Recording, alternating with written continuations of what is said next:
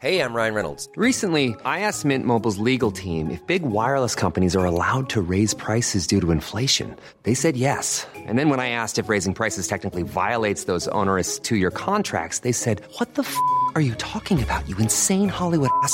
So to recap, we're cutting the price of Mint Unlimited from $30 a month to just $15 a month. Give it a try at mintmobile.com slash switch. $45 upfront for three months plus taxes and fees. Promo for new customers for limited time. Unlimited more than 40 gigabytes per month. Slows. Full terms at mintmobile.com.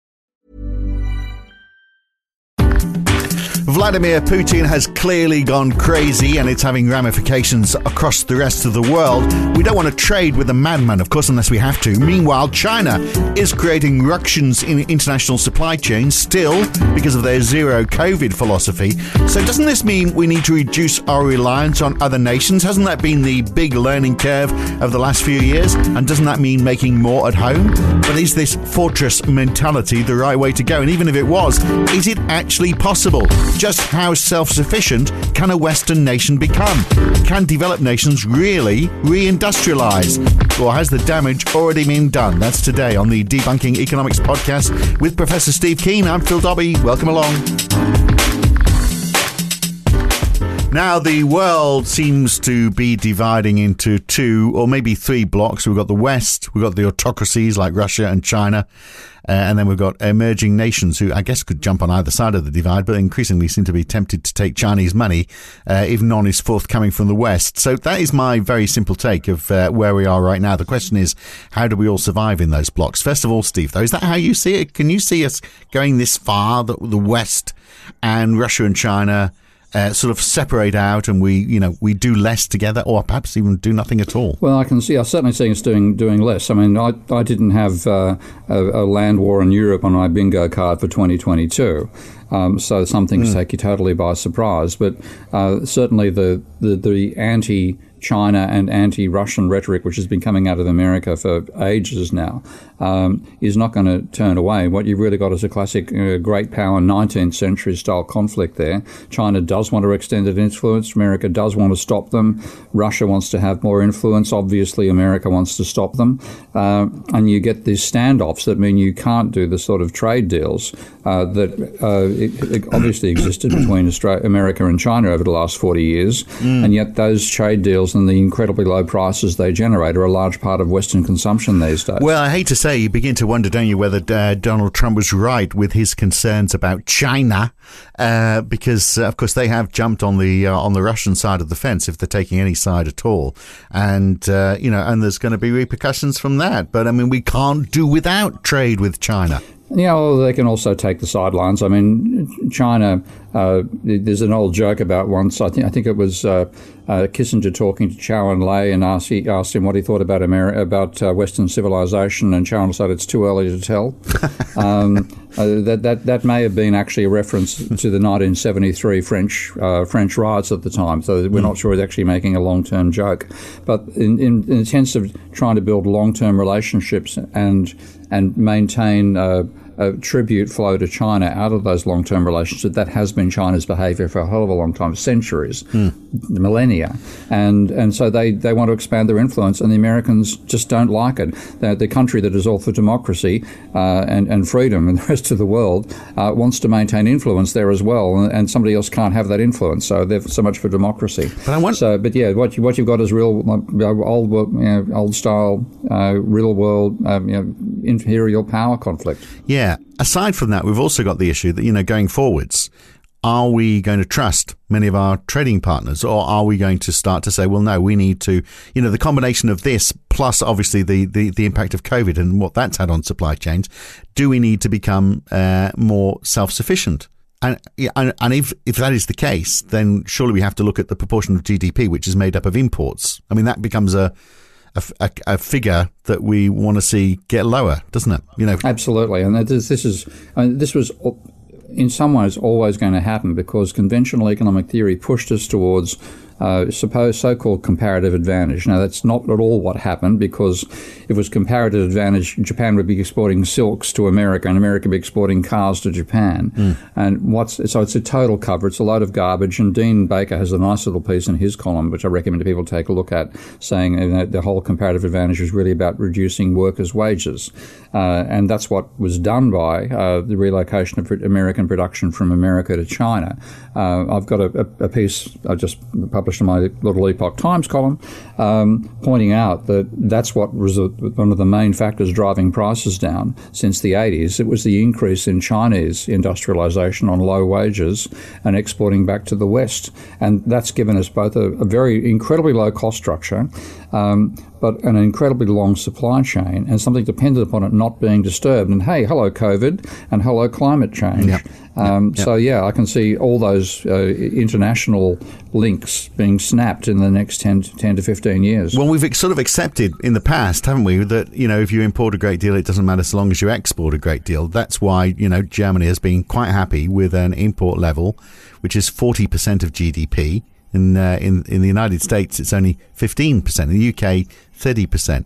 But, uh, you know, because the conventional thinking was, well, that's okay so long as you're doing well with exports. But in, in the, the age of increasing self sufficiency, presumably mm-hmm. exports become less important and the level of imports much more significant factor for you. Yeah, and, and the trouble is that we're massively into overshoot on our use of the Earth's resources. Mm. So, and yet those resources are scattered all over the planet.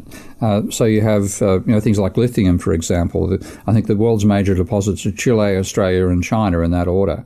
Um, and of course, you therefore want to be able to buy the lithium because it's an essential input to batteries, and which is an essential part of the technological world we we've come to live in. Uh, in the last 20, 30 years. So, um, semiconductors are almost all made in Taiwan. Um, uh, so, we've got this incredibly specialized global pr- production chain, and, uh, and yet it's it, it, when we start seeing climate change coming along as well as, and COVID's given us a dry run for that, that supply chain breaks down. You can't get the parts you need. And if you want to have those parts, you've got to build them domestically. But then even at that level, there are, you know, the UK doesn't have any deposits of lithium.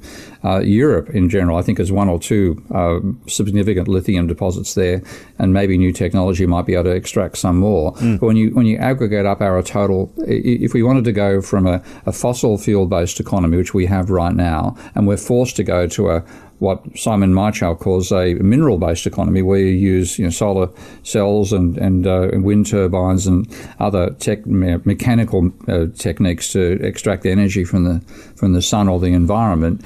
Uh, we don't have the minerals or any stretch of imagination to maintain the level of society we have right now. I wonder if we can do without them, though. I wonder if we can find an alternative way. You know, where the technology, but that's a very dangerous, uh, a dangerous it's way a, to look at it. Well, for example, like we, you, you and I've got caught up in the in the solar versus nuclear conversation quite a few times, and you know I've got a lot of engineer supporters mm. on Patreon who are pro nuclear, uh, but the, the thing they're pro nuclear with small reactors. Well, how many small reactors are in existence right now outside of American nuclear submarines? Not a lot. And even though it's uh, that the plumbing side of things is straightforward in building these things, uh, the, there's the scaling up of the extraction, uh, the mining of uranium, the, the and, the, and, you need the extra skills, and, and you need to cross in different countries. Uh, if we're forced into a, an autarkic regime, which I think we I can see are, are coming, we're not going to have uh, that capacity to, to make that switch in less than 15 years. And what about uh, we've got to try, we've got to try, but we won't get there in 15 years, and that, that's the, it's the timing issue that's going to really undo us. And and yet, I think you know the experience of the last few years has been two things we uh, that every country needs is energy security and hmm. food security. So Germany certainly feeling that uh, uh, that need for energy security right now. But but but if we look at food as well, so the UK imports almost half of the food it consumes, uh, forty six percent. The biggest suppliers are, are, not where you'd think. Well, I know you know one of those big suppliers because you live I there. I do. Yeah, it's, it's the Netherlands, yeah. Germany. I'll put my clogs on. Yeah, Germany as well. Ireland uh, for potatoes, presumably, and uh, and France. I don't know cheese and croissant. Uh, but uh, the Netherlands, I mean, they are the second biggest agricultural and food exporter in the world. You know, meat, dairy, It's bizarre, eggs. isn't it? That's one of the reasons, uh, not the only reason, but but it was when I found out that was going to happen, I was extremely pleased about making a move to the Netherlands, where I'm now selling, unfortunately. But uh, but yeah, the But Netherlands what, what, what, is, I mean, the only thing I can find that suggests that is that the reason why they do that. I mean, it's a lot of it is automation and those big greenhouses that we've all seen. But the, but on Yeah. the basis of all of that, they've got very fertile soil because of the lowlands. Uh, but tw- they've got twenty thousand square kilometres of agricultural land in the Netherlands. Uh, in the UK, we've got half of that in just two counties, Norfolk and Suffolk, also flat land, just on the other side of the sea, a lot closer to London. You'd be thinking, if they can do it, why can't the UK do it? And that's what the UK should be looking at, frankly, because you, you are going to need food security and energy security. Mm. Energy security, to some extent, uh, the UK could get that out of uh, the wind turbines, and you've got your, some nuclear power stations. You can expand that to some degree, uh, so you can do it. But if you don't make it a priority, you're going to find the situation that Poland finds itself in now, where it's had its gas supply cut off. Yeah. and that's that's definitely Ukraine related, obviously. But yeah, it's energy security and food security are paramount. And uh, the Netherlands has shown it can be done on a very small amount of land, and the UK should definitely be learning from that. So who pays for it is the question, isn't it? If the UK suddenly says, well, okay, uh, we need to massively invest and and basically build a one huge whacking great big greenhouse over Norfolk and Suffolk uh, and grow everything we possibly could need there how do you pay for that That's again where the, the private sector is not going to do it rapidly enough because we're going to see increases in food prices given the shortages right now. So that's a large part of the inflation we're experiencing, and that's going to make it more profitable to produce food. So you have some uh, attempt to get there, but the market doesn't move that fast. This is the the myth that the market will solve everything is going to come back and bite us right now because you'd have to be seeing enormous profits out of selling to extremely poor people. Um, and that's not going to happen. So unless you have government providing uh, you know, financial backing, you know, giving it to the private sector saying you build it um, rather than the government building itself. And unless the government money is in there creating it, we're not going to get that anywhere near fast enough. it's it's always going to be more expensive than importing, or at least in the short term. I guess if, but if we if we if we get to the situation where uh, the supply chains stay broken, or we we get this divided world that I described at the beginning, well, we're never going to be at war with the Netherlands, of course, are we? But I mean, it's You were once or twice in the past, but they also came to your rescue. So you got a complicated history in the Netherlands. there's not much impetus in the, in that situation. So we can say, well, okay, it'd be great to have food security, but on the other side, it's very easy to say, well, we don't need to because we've got a neighbour uh, that does all of that for us. And I, I guess you know that's probably pretty similar to Germany saying, well, we don't need to invest in gas uh, or getting it from anywhere else because uh, we're getting it at a good price from Russia. Well, the trouble, you- what, you- what, Russia, that's going to be the problem there. It you're going to have to look in production regions rather than, Yeah. say, necessarily countries. So, yes, if you can maintain those good relations, then you've got a, a chance. But you're also going to need a much Hey, you could do that by, for example, imagine this, Steve, and I know you're not a big supporter of this. You could do it by, for example, having a uh, a trading block over a large part of Europe where everyone. Uh, Trading block is not the problem. It's the euro that's the problem. It's always been the problem. I've never been against the trading block. I've been against the euro. And uh, there's just the stupidity of the rules of the euro that mean that trading block is a, is a hobble around the ankles of Europe rather than strengthening it. So, yeah, a trading block, bring back national currency is no problem. Uh, it'd work, it, it could work much better. And you're going to have to have that regional approach because there are some things you can't produce on that scale. So, like, you know, I imagine you can do it with the vast majority of food inputs, for example, but maybe not wheat. Uh, And, you know, we did a large amount of land needed, wheat and corn and stuff like that. So, um, but yeah, uh, it, it's, it's, it's likely to come at us in a, in a rush rather than gradual because there'll be some you know, climatic catastrophe. We've already got the probable catastrophe of wheat and, and corn production from Russia and Ukraine hitting the world economy this summer, but that's going to mainly hit Africa, unfortunately, as it seems. Uh, but yeah, and suddenly food shortages and food riots. Well, that's when that's when government policy is going to come in, and that, again, that sort of thing is done faster if the government creates the money for it than if you wait for the private sector to go and borrow Right. it from the banks. So it would make a great deal of sense then, wouldn't it, to try and tackle food security and make more onshore, like, for example, the Netherlands has done. And it's interesting that they're doing it and they're exporting so much to the UK. And yet, you know, you, you look at uh, the, the average income in the Netherlands, 50,000 US dollars per person.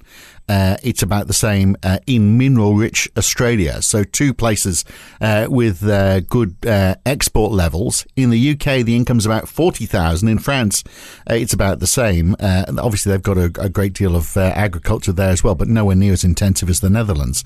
So, look, they've got higher wages or higher salary expectations, and yet they are still managing to produce food cheaper so that you know we want to buy rather than doing it ourselves. Doesn't make a great deal of sense, does it? It, it does when you see that. Now, look at what's happening. Again, I'll go back to being a Musk fanboy, but look what's happening in Musk factories versus uh, the versus factories of the of the majors.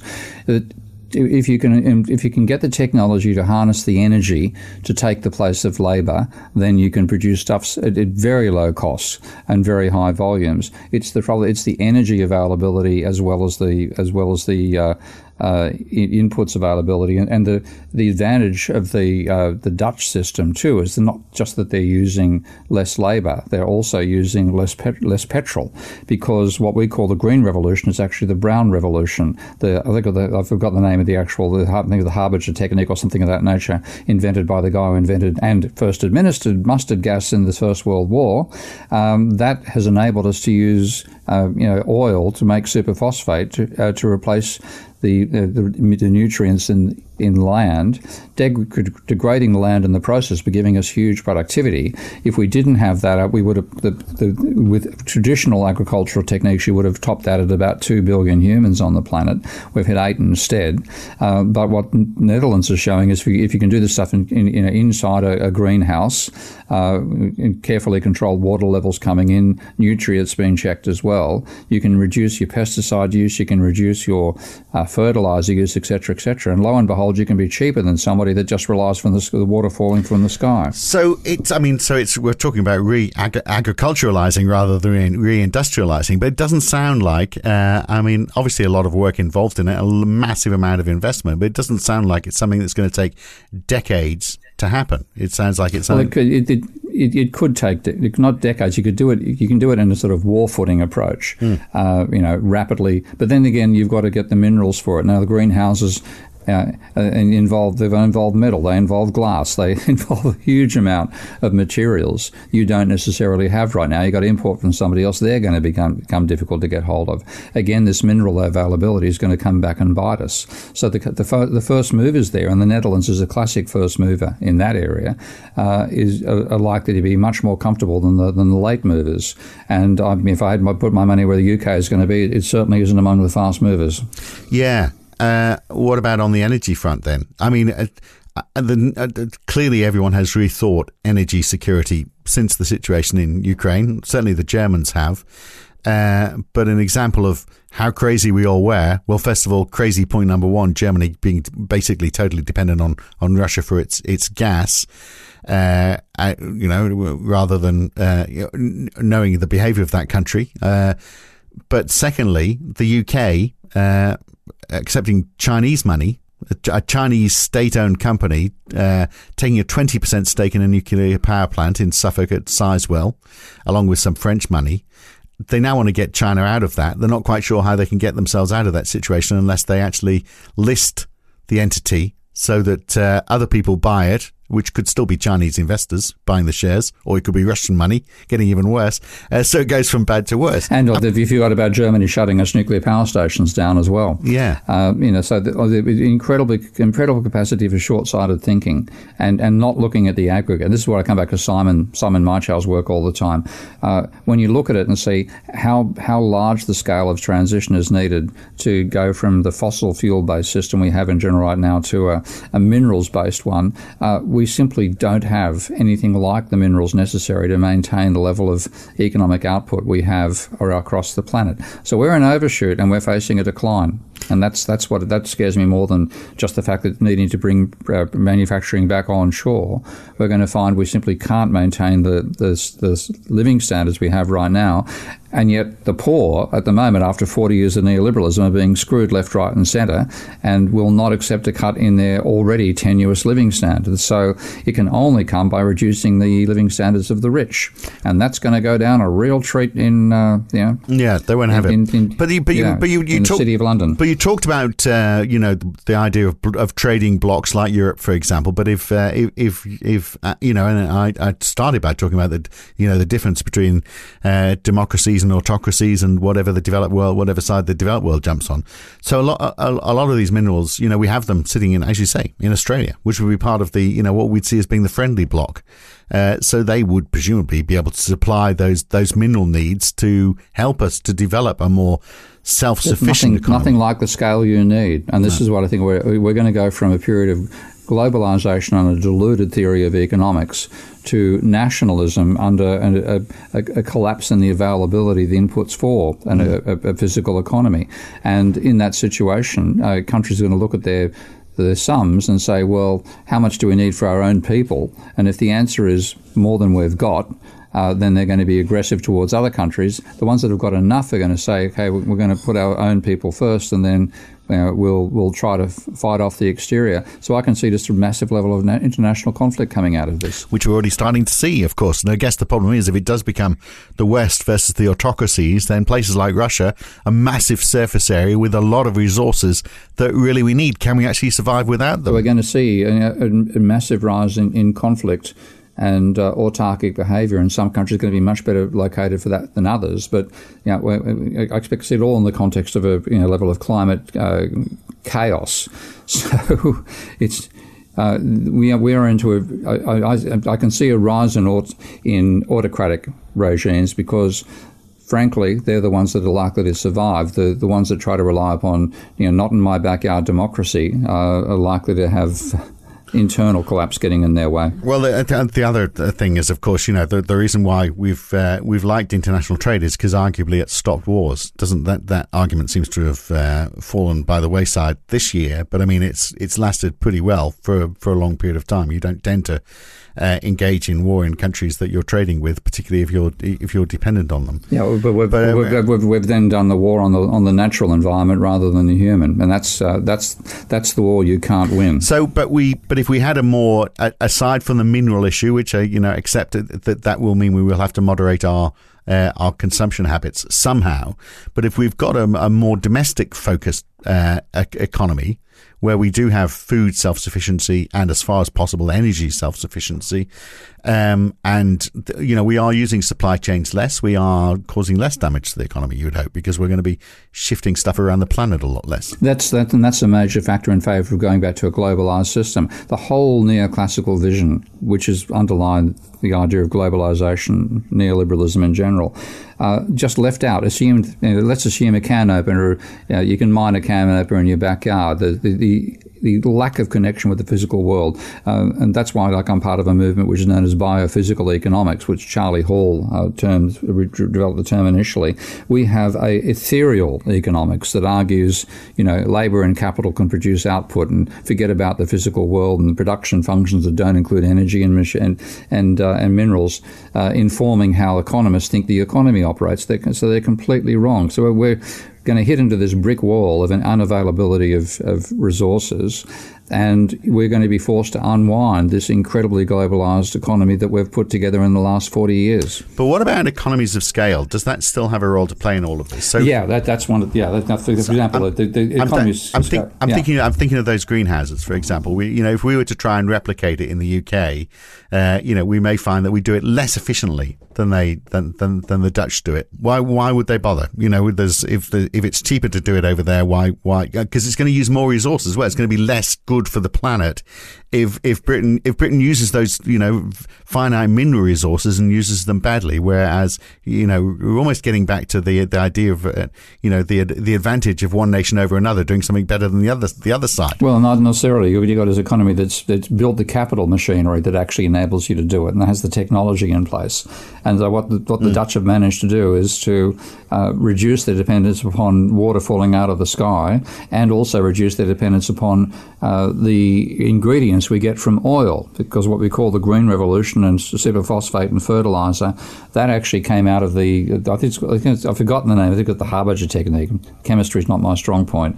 Invented by the guy who uh, also invented mustard gas um, in the, back in the First World War. And that technique means we can use fossil fuels to create food. And so we're not we're, we're dependent upon them as well. Now, if we didn't have that, then the world population would have topped out at about 2 billion, not 8 billion. And that's the scale Yeah. of fall we can expect in food availability overall coming out of this. So that that's that's another economy of scale in a sense. As good as the Dutch are, they can't scale up to replace you know three quarters of the world's, world's, world's full food output. So you're going to need to have that capa- capacity domestically, whether you want to do but it the or rest not. of the world could try and raise to their standard, couldn't they? And then the UK could, and then that gets back to you know this idea about well, do, do we rely on less from other people and just try and do our own stuff as efficiently as possible uh, and re- reindustrialize? Yeah. Uh, and is that is is that possible? And is that what's going to happen? And how do you do it? I guess? possible uh, when you have plenty of time, and you don't have plenty of time. So we've got ourselves in a Hmm. real corner, and this is why I'm. You know, I regard neoclassical economics as the, as as being the almost the death warrant for human civilization by pushing us into believing we can continue expanding our use of the planet's resources ad infinitum without consequences, because in their stupid. Well, there's two things here, isn't there? There's that, and then there's what you know. Most uh, economists would say, well, what you're talking about is protectionism, and that's a bad thing. No, Although maybe and they've again, changed, they- maybe they've changed their They changed the, the protectionism thing. uh, put, that's putting it on their on their um, their framework. Uh, you know, they- if, if you know my little piece about Ricardo's uh, the the Shell and pea trick of talking about production using labour, ignoring the role role of capital. And talking about the capacity to relocate resources from one industry to another, you show me how you can use a steel furnace to make a latte. Uh, it's it's there. are- You know, we have dedicated capital, and if you have a a a change from you know, protectionism to free trade, then the stuff that is uh, protected doesn't move from one industry to another. It decays and turns into a rust belt. Would be- uh, so. would be a very large yeah, latte. yeah, if you could well, do that's right. Yeah, to talk about the great head on that latte boy. Uh, which, uh, but yeah, that's that's the that's the dilemma we, we have. We we simply don't have the. We've pushed our use of the planet far too far. We're using too much energy generated out of fossil fuels, dumping too much of the waste of that in carbon dioxide into the into the atmosphere, and many many other forms of waste as well. And we're degrading the physical system on which we on which life depends. So in that situation, we're going to be forced back to relying upon our own uh, resources for production. The globalized production chain will fall apart, and in that situation, uh, you know, you've got to put the burden of adjustment on the rich, not the poor.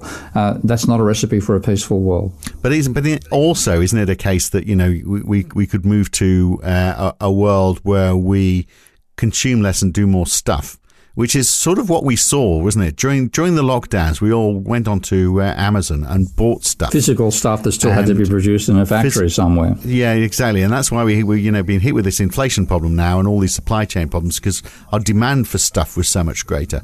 As we came out of lockdown, you know, we did go back to uh, cappuccinos not made in furnaces, uh, and uh, you know, and would be happy to spend more of our time sipping away. Maybe not consuming quite as much, um, but spending our money on stuff that you know is, is perhaps less detrimental to the planet, and that could become more of the domestic industry. So long as we've got all the other stuff secure, so long as we've got food security and energy security. Well, getting energy security is going to be the problem because I mean, when Simon's work again, if we actually uh, were forced over to purely um, uh, non-fossil fuel-based energy systems, then there'd be something at the order of a 75% fall in energy availability for production. So that's that's going to be the real crunch. We, we whatever way we cut this, we're going to be forced into re- reining back the level of income inequality and drastically reducing our consumption levels on the planet. Uh, no, but you've talked a lot. You've talked a lot about nuclear. I mean, is that the one? Is that the is that the saving uh, the saving grace? Again, I, been, as much as in nuclear, I've, I've been persuaded about the safety issues of nuclear having been been, been solved by things like water-based tech, uh, technology, where the, the uh, you don't get meltdowns anymore because of the if the controls disappear, the power turns off.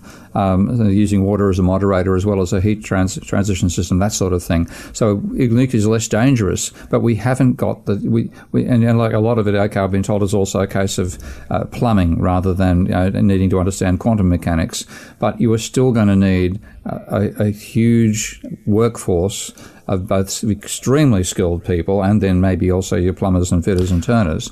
Uh, but Right. even those have been, Which- which- which- we don't have. Yeah, which So get, it's, yeah, well, right. yeah. So we'd have to get them. So we'd have to, which means you'd have to, we'd have to, well, a long program of education, research and development, infrastructure and these building. things take time. So again, again like you know, uh, to gear up, uh, that's why like solar. You, you know, I'll, I'll, I'll take the arguments from both the pro solar and anti solar and pro nuclear and anti nuclear engineers that I'm dealing with in Patreon. I take all the arguments on board. But to me, uh, because of the where we are at the moment, we have the we have the capacity to gear up in the in the solar and the wind in ways we don't have the capacity to gear up at the moment in nuclear. So nuclear is still part of the mix. I think we, we should be pushing that heavily. But then again, that doesn't, you know, improving nuclear energy doesn't doesn't reduce the amount of damage we're doing by putting plastic waste into the into the uh, biosphere. There's a, a huge amount of extent we've just massively over So, stressed all this of that planet. We're going to pay price for it. And it also suggests there's going to be an awful lot more government intervention, doesn't it? Yeah, Because if you yeah. would, because because you, if you're talking about this sort of transition, you're almost talking about like a five or ten or fifteen year plan, aren't you? Which is uh, which we don't see as being the way for free markets. But You you're know, also going to get government- very rapid mobilisation, and the, and like the spark, you know, the, the, the, the myths of the market moving rapidly. Um, it, you know, it, it, it takes a hell of a long time to bring a new technology to market. Uh, you can get incredible innovation out of the private sector. That's definitely true. You can also get that out of the public sector. All it is a case of you want to fund your geeks, and uh, and we haven't been funding our geese and the government ever since the you know the 50s and 60s. So, but but in terms of creating the money initially and then being able to direct resources, uh, the government can do that and not worry about profitability. The private banks can't, and that's why we didn't have a private war against Hitler. You know, it was a it was government money creation that enabled Hitler to rise, and it was government money creation that defeated him out of both America and the UK, uh, and, and and also for that matter Russia. Uh, so it's we're going to be. I think we're mobilising because we've let the market rip in a belief it can rip forever and it can't. Then we're going to find ourselves in a much more government-dominated and autocratic world in the future.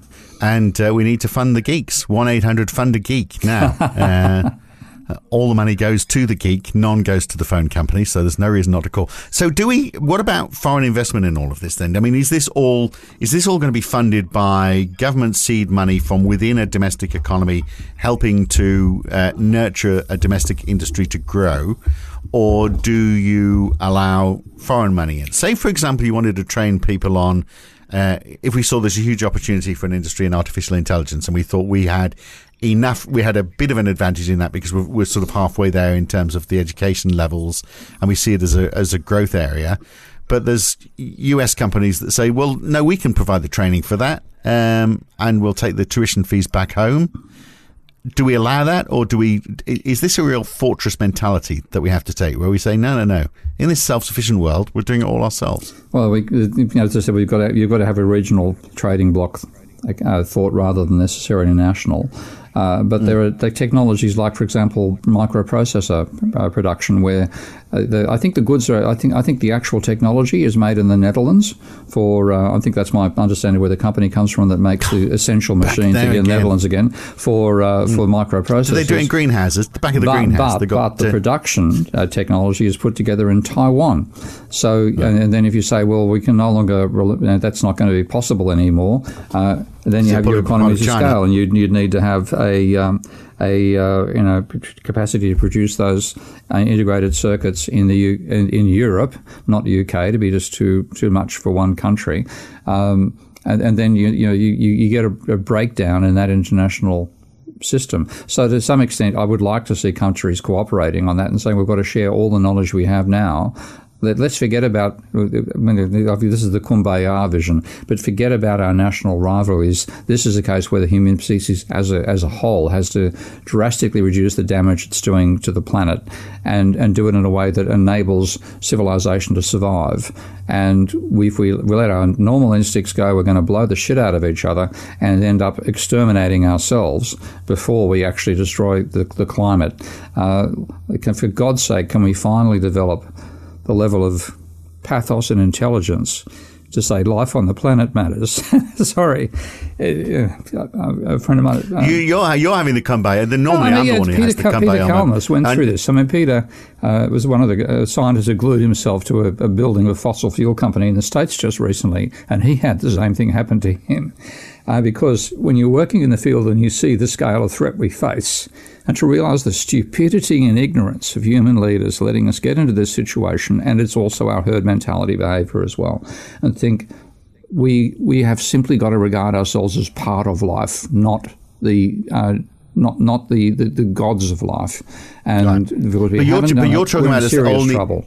But you're talking about us all needing to cooperate so that we make which the we most use, which we, we won't the, do. Yeah. the most use of resources that we've got on the planet, so that we are, uh, so we're not destroying the planet and we're getting the best out of it that we can. Whereas I started this by saying, well, you know, look, we're we're splitting up into into blocks because we're not sure we can trust Russia and China anymore, and they probably can't trust us either, and we're all going to have to operate independently. So we're all going to be different blocks. And, and does that mean that we therefore need to start developing a more uh, domestic focused uh, e- economy? Mm. And and so I, I think you know, and then uh, and you're right. Part and parcel of that is we need to do that in a way which is is going to is going to be best for the planet as well. If we're tra- we're moving stuff around the planet less, yeah, that's yeah. that that that's going to be a that's going to be a good start. But um, but it's I mean your point earlier it's if we're going to do it, it, I mean, it's got to be coordinated, but it's also going to take a lot of time, isn't it? And we there's absolutely no sign whatsoever because I think that the uh, the you know the belief is probably that the free market will find its way. There's there's absolutely no plan I can't see anywhere in any country where people are saying, well, okay, uh, if we if we need a, uh, uh, a a more domestically focused economy where we are importing less, how do we go about that? There's um, there's there's just no plan. Not not even not only is there no plan, there's no talk of needing a plan. I know, and that's why you're seeing career politicians making these decisions in a, political system derived from 19th century French politics. Uh, we just simply are not equipped to understand what the hell we're going for, which is why people like Peter Kalmus and I end up getting in tears at various times uh, because we can see the scale of the problem coming our way, and it's the it's it's the stupidity with which we're rushing towards a brick wall that and and what the damage we're doing to the whole planet in the process of that that's what's so scary. And then what is what is our instincts going to be when it all breaks down? And how how are we going to behave? It's uh, we, we don't we don't look like a, you know we've got a, a great track record on this front when it was regional when it's going to become global. Um, it scares but maybe maybe it will change. Maybe the, what we've been through the next the last couple of years will drive that change. The fact that, uh, I mean, to be honest, we, we have to expect very little from the politicians we've got right now. Um, but maybe there's a maybe there's an, another level of politician that's that's waiting that we will all vote for if we all agree that we need to do something better. I mean, it's not a hard sell, right? Now, now you're going Kumbaya. No, I am right now, but I don't think it's a hard sell. it's my turn now. I'm not going to break down into tears, though. It's uh, but but no, no, no, it's more my turn. Exactly. Yeah. You're, you're more in touch with your uh, with yourself than I am. I hardly ever touch myself. But the um, but the, this idea that um, you know that we that we need to. It, I feel like it's an easy sell to say that we we need to work differently now, and we need to be less reliant on, on the global um, ecosystem. We need to be more reliant on on our on ourselves. I mean, uh, hell, you know that that's been yeah. very much the mentality in the UK lately, hasn't it? You know, it's it's very much a, yeah. you know, a British nationalism is on the rise, and it's it's you know you could play on that to say, well, okay, yeah, yeah, let's let's adopt that, let's become self sufficient, let's let's get uh, let, let's make stuff like we used to that we need, uh, and let's become a, a you know l- let's look after ourselves. That's an easy sell. And also, let's reduce our encroachment on the natural world and leave more of the planet for uh, for organisms other than humans. Yeah, well, we can so we'll put that in small type in the next line, but yeah, the, popu- the, popu- the populists will buy that first line. Yeah, and that's what we need ultimately to, move towards. Um, but uh, you know, it, it's it, we're starting from a point of, massive overshoot, so uh, that's a decline, and humanity has not handled declines well in the past. Right. Well, there we are. Uh, but the short question: Can we, uh, uh, can developed nations reindustrialize uh, what's the answer? Yes, but they better bloody well get on with it. Yeah, yeah, get on with it, and and realise that uh, they ain't got the minerals to do it at the level of current uh, current civilization. So there's some serious planning and and holistic thinking necessary, and about bloody time we work out how to yeah, do it. A plan. Good. All right. Thanks, Steve. Catch you again next time. Okay, mate. Yeah. And that is the uh, Debunking Economics podcast for this week. I'm Phil Dobbie, back with Steve next week with another one. Thanks for listening. We'll catch you then.